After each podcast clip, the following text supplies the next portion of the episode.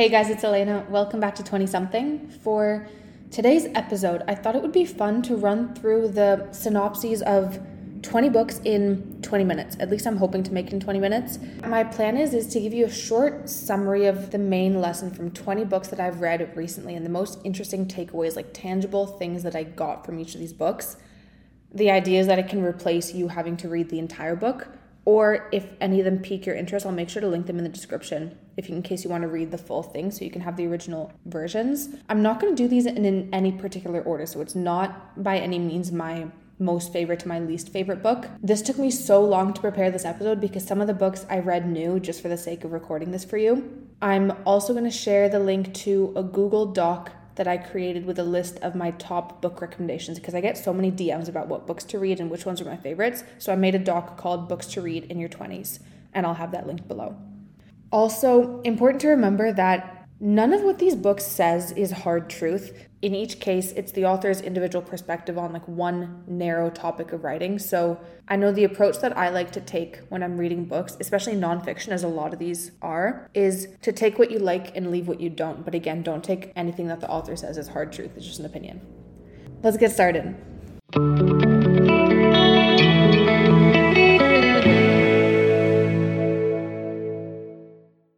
The first book is Atomic Habits by James Clear. The idea of this is that whether you are conscious of it or not, much of our lives are made up of habits, both good and bad. So you can improve your life by building more of the habits that you want and less of the ones that you don't want. A few of my key takeaways from this the first is a strategy called habit stacking. So, if you are trying to pick up a new habit, stack it or pair it with a habit that you already do. Let's say you want to be more consistent with a skincare routine and you already have the habit of brushing your teeth before bed every night. So, you can try to do the skincare routine directly before or right after you brush your teeth every night because by stacking it onto your existing routine, it's easier to remember and more likely that you'll stick with that habit of implementing your skincare routine. The second takeaway is that starting a new habit is the easiest at the beginning of a new chapter or a change in your environment because your life is already changing. You're already going through a fresh start. So that's a good time to introduce a new habit and again makes it more likely you'll stick with it. The third is that if you give yourself an immediate reward for acting in favor of your desired identity, you will perform that behavior more often. Even if your desired action is, let's say, refraining from doing something, give yourself a w- reward for it because otherwise, normally there's no immediate reward for resisting temptation. It's only a delayed reward. So, like, let's say you say no to eating a piece of chocolate cake because you're trying to watch your health. There's no immediate reward for that because it's a lack. You are only rewarded long term because you will be healthier or lose weight. And that's why it's so hard to do. So, come up with reward that you can give yourself for refraining from doing some negative behavior. As an example, if you're tempted to call an old lover or something like that, or again, eat a piece of chocolate cake, give yourself a reward like a glass of wine as a as a present for not having done that. I guess the glass of wine probably contradicts the chocolate cake, but you get the point. The last takeaway I had from this book is that if you want to adopt a habit, change your identity to think of yourself as the kind of person who does that thing. The example the author gives is a smoker. So let's say someone's trying to quit smoking. Instead of saying, no thanks, I'm trying to quit, say, no thanks, I'm not a smoker. Because the latter is more effective at stopping the habit of smoking because you're identifying as someone who does not smoke.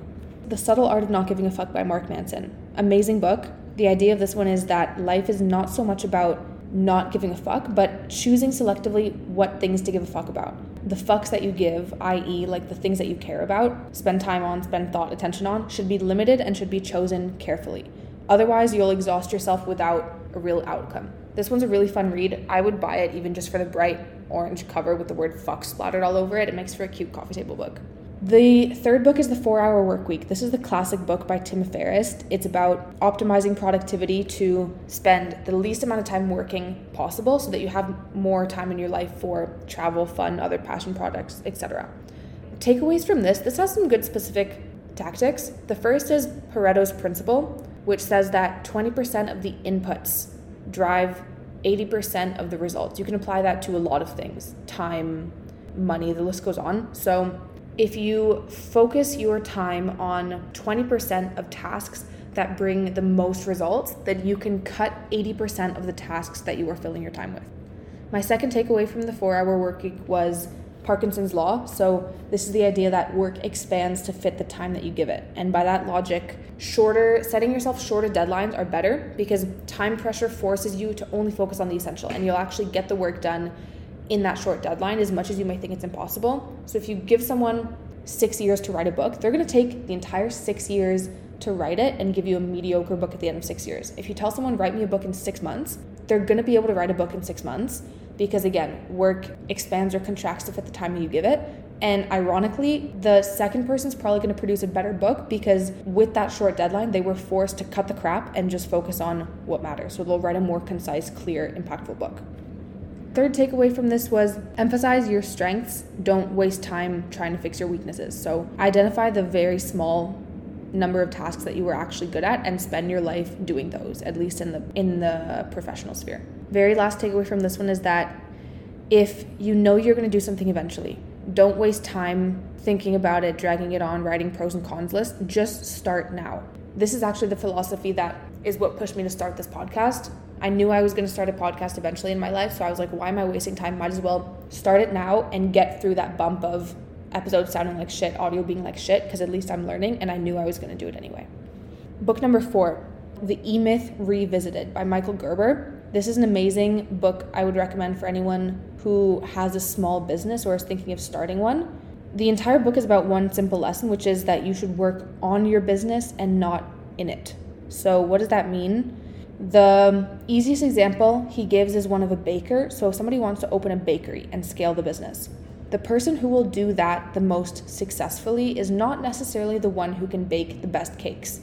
Baking the best cakes is working in the business. Instead, the person who will be the most successful with that kind of business is the one who can hire and manage a team of people, teach them to bake cakes, run the shop's finances and marketing, and execute on the big picture vision of how many and where to open new locations. In other words, that's the person who's working on the business and not in the business getting their hands dirty.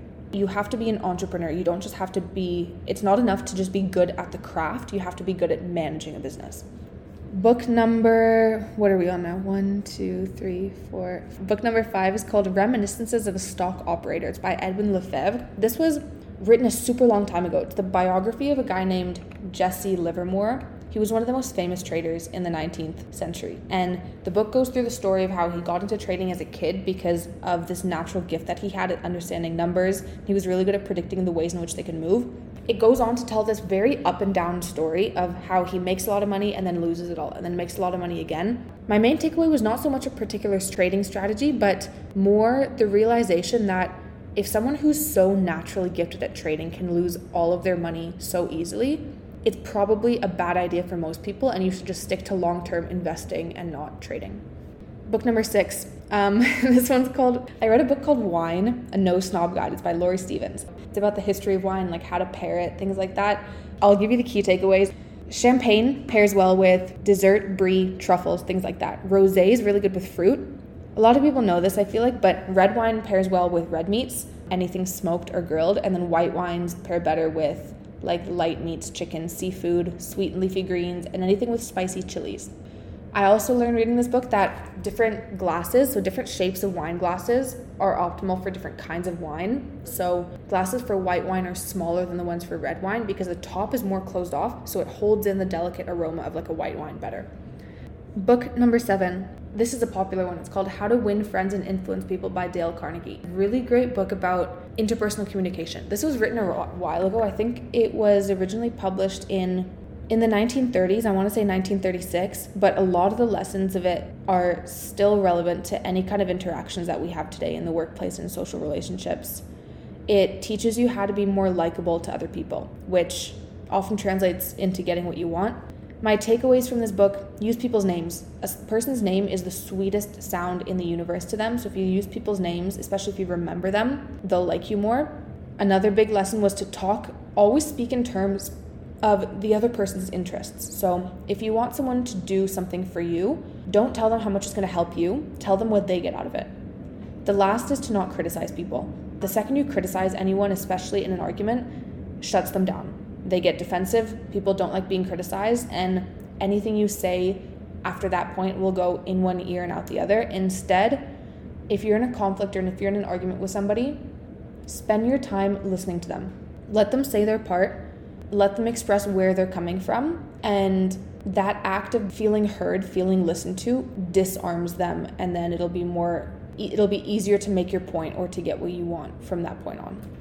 Next is a book called Never Eat Alone by Keith Ferrazzi. This is a book about networking in business. Main idea your network is your net worth. The author talks about how you should be a social connector. So you can build up equity in relationships by connecting to people who without you might, might never have otherwise connected. So in business, you could connect someone who's providing a service to a person who's requiring the service, like a friend who's looking to buy a new house with a real estate agent you know, or set two people up on a date. And if you act as that social connector, then you build equity in your relationship with the people on both ends of that transaction. A couple other key takeaways I got from this one people's memory of who they meet is easily forgotten. So always follow up because otherwise, if you only meet someone once or twice, they're automatically going to forget who you are just by nature of the volume of people who they meet every day. Become an expert in one thing and you will be indispensable to your firm. This is something I wrote down because I remember thinking it was really valuable and wanting to apply it when I start my job in September. So, again, if you become an expert in one niche topic, then suddenly you are more valuable to your company because you are their expert on that thing. So, let's say you become an expert on crypto. You're really into Web3, you know a lot about that space. Start a monthly email newsletter where you send a mass email to your firm or to your closest colleagues and share like a few bullet points on key things you've learned, developments on this topic in the industry and if you do that, then you'll give yourself a direct line of communication with people high up in the organization. Because again, if you're known for like sending around this little email, that could make its way to senior partners who now know you as the person who is the expert on crypto. The last thing I learned from this book is that friendship is built out of the quality of time spent between two people and not the quantity. Next book is called Why Men Love Bitches by Sherry Argov. This one's for the girlies. Success in love is not about looks, it's about attitude. The most attractive woman is the one who can hold her own, who doesn't need you, and who you have to work. The author's thesis is that nice girls can be boring in a relationship because they give themselves away too easily and then they end up being walked all over. And anything that is given is easily taken for granted. On the reverse side of things, things that are forbidden immediately become more desirable. Another interesting takeaway I got from this is that the strong woman is not trying to convince others she's so strong. She just is. So don't tell a guy how you want to be treated, just show him what happens when he doesn't. The next book is Think and Grow Rich by Napoleon Hill. This one, again, was written a long time ago, and it goes through the success stories of various notable entrepreneurs, inventors, politicians in history. And if you look at all of their success stories, you see the trend that they all believed in themselves with 100% conviction as if they knew for certainty that they would succeed and that they would make a lot of money before it happened. So, think and grow rich basically just means convince yourself that you are rich and it will become reality. And I guess that's a result of a combination of one, you burn bridges of any plan B options that you might have considered. So, you have higher conviction in the thing that you were doing and are therefore more likely to be successful. And then two, maybe the universe conspires to make what you believe a reality.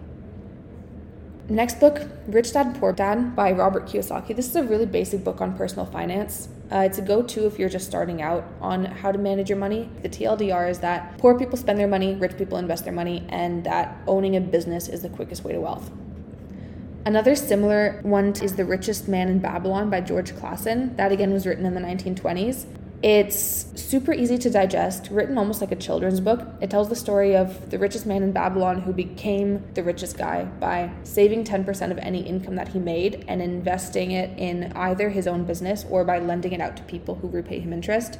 He introduced for the first time the pay yourself first principle. So, that 10% of the income that you save should be the first quote unquote bill that you pay when you get your paycheck. So, don't wait until got your paycheck, you pay all your other expenses, buy new clothes, go out to eat, drink, and then save what's left over. That never works. Instead, pay yourself first. So as soon as you get paid, set aside that 10 to 20% of your income as a non negotiable immediately, and then whatever's left over is yours to use to pay your expenses and buy other superfluous things.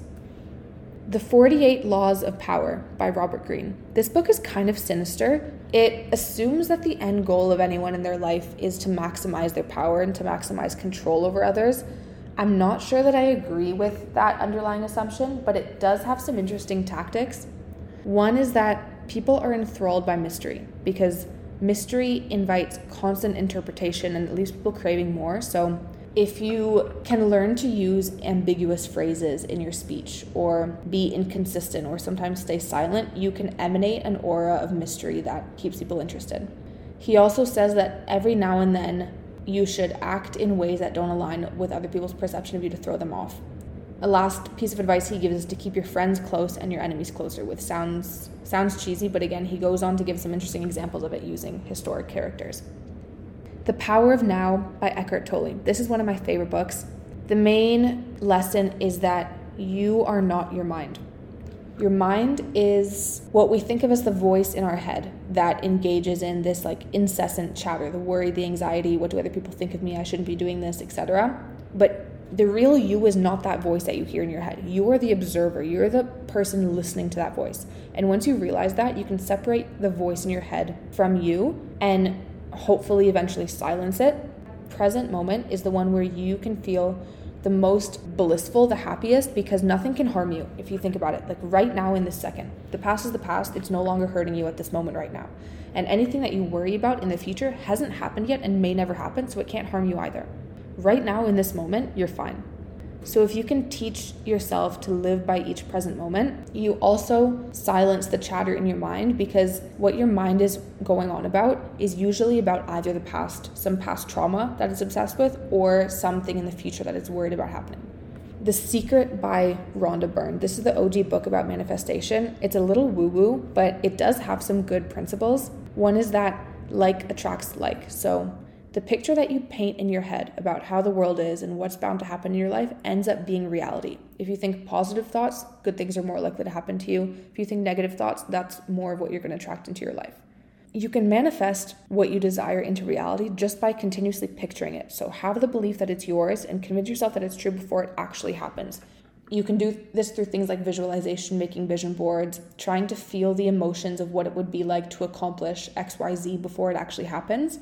And the science behind this has a lot to do with your reticular activating system. So it's the part of your brain that filters out what to focus on and what to cut out. So by thinking more frequently about what you want, you're more likely to notice more of those things and more likely to put yourself in positions to get that thing because your mind naturally wants to prove you right. So it's trying to filter to find opportunities to get you to that thing. The Untethered Soul by Michael Singer the idea of this book is that our happiness depends on our energy, and something so important as energy should not be left up to chance. So he says that we can be conscious of our energy levels and choose not to close off when things irritate us. Another interesting thing I got from this book is that death changes everything in a single instant. Every single thing in your life that you're worried about, your partner, your job, your physical body, your money, will be taken from you in a split second. So maybe those things weren't so important after all. He also talks about this idea of the Tao or the way. In most things in life, like the pendulum swings between two extremes, and it's never good to be too far at either extreme. If you eat too much or too little, it's gonna kill you. If you like a person, being too close to them all the time maybe is bad, and not seeing them at all is also bad. The Tao is somewhere in the middle, and that's usually the healthiest place to be. The next book is called The Art of Thinking Clearly by Rolf Dobelli. Each chapter of this book is centered on a specific psychology theory that points out basically the inconsistencies in the way that we think. He has a chapter on confirmation bias. Executives, for example, decide to execute on a new strategy, and then everywhere they look, they see things as confirming evidence, and then they conclude that the strategy is working. And any details suggesting that it may not be working are kind of, they dismiss them as special or one off cases.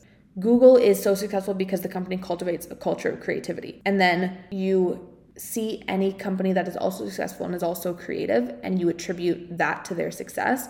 What would be more helpful is actually think of some examples of companies that cultivate a culture of creativity and are not successful. It'll help you push back on that thesis. A few key takeaways from this book. One is that people are motivated by fear of loss more than by potential for gain. So frame things as you need to take action on XYZ, otherwise, you will lose this thing, instead of if you take action on XYZ, you have potential to gain whatever. If you have an important meeting or a pitch, schedule it for right in the morning or right after lunch because people's capacity for decision making deteriorates through the day unless they refuel. So if you schedule important meetings for right after breakfast or right after lunch, they have a clearer mind and are more likely to make the right decisions or say yes to what you're proposing. Next is a book called The Art of Abundance by Dennis Jones. This one's kind of fluffy. I just finished reading it. To be honest, I wouldn't suggest reading the whole thing.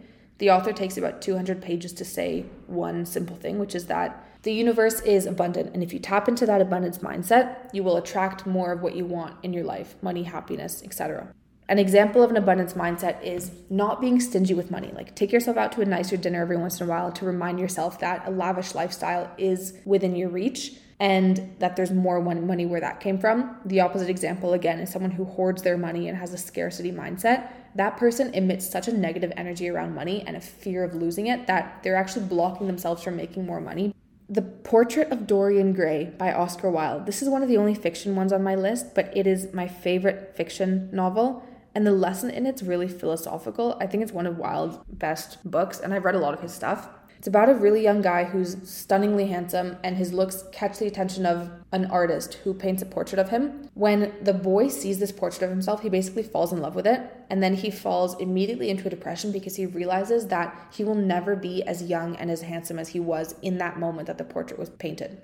What starts to happen throughout the book is that the boy stays as young and handsome as he is in that moment in time. And instead, the painting is what ages, and the painting starts to get uglier and older every single time that the protagonist, that the guy, commits a sin. So he hurts people, lies, does ugly things, and every time he does that, the painting gets uglier and ages. So basically, the painting ages in his place.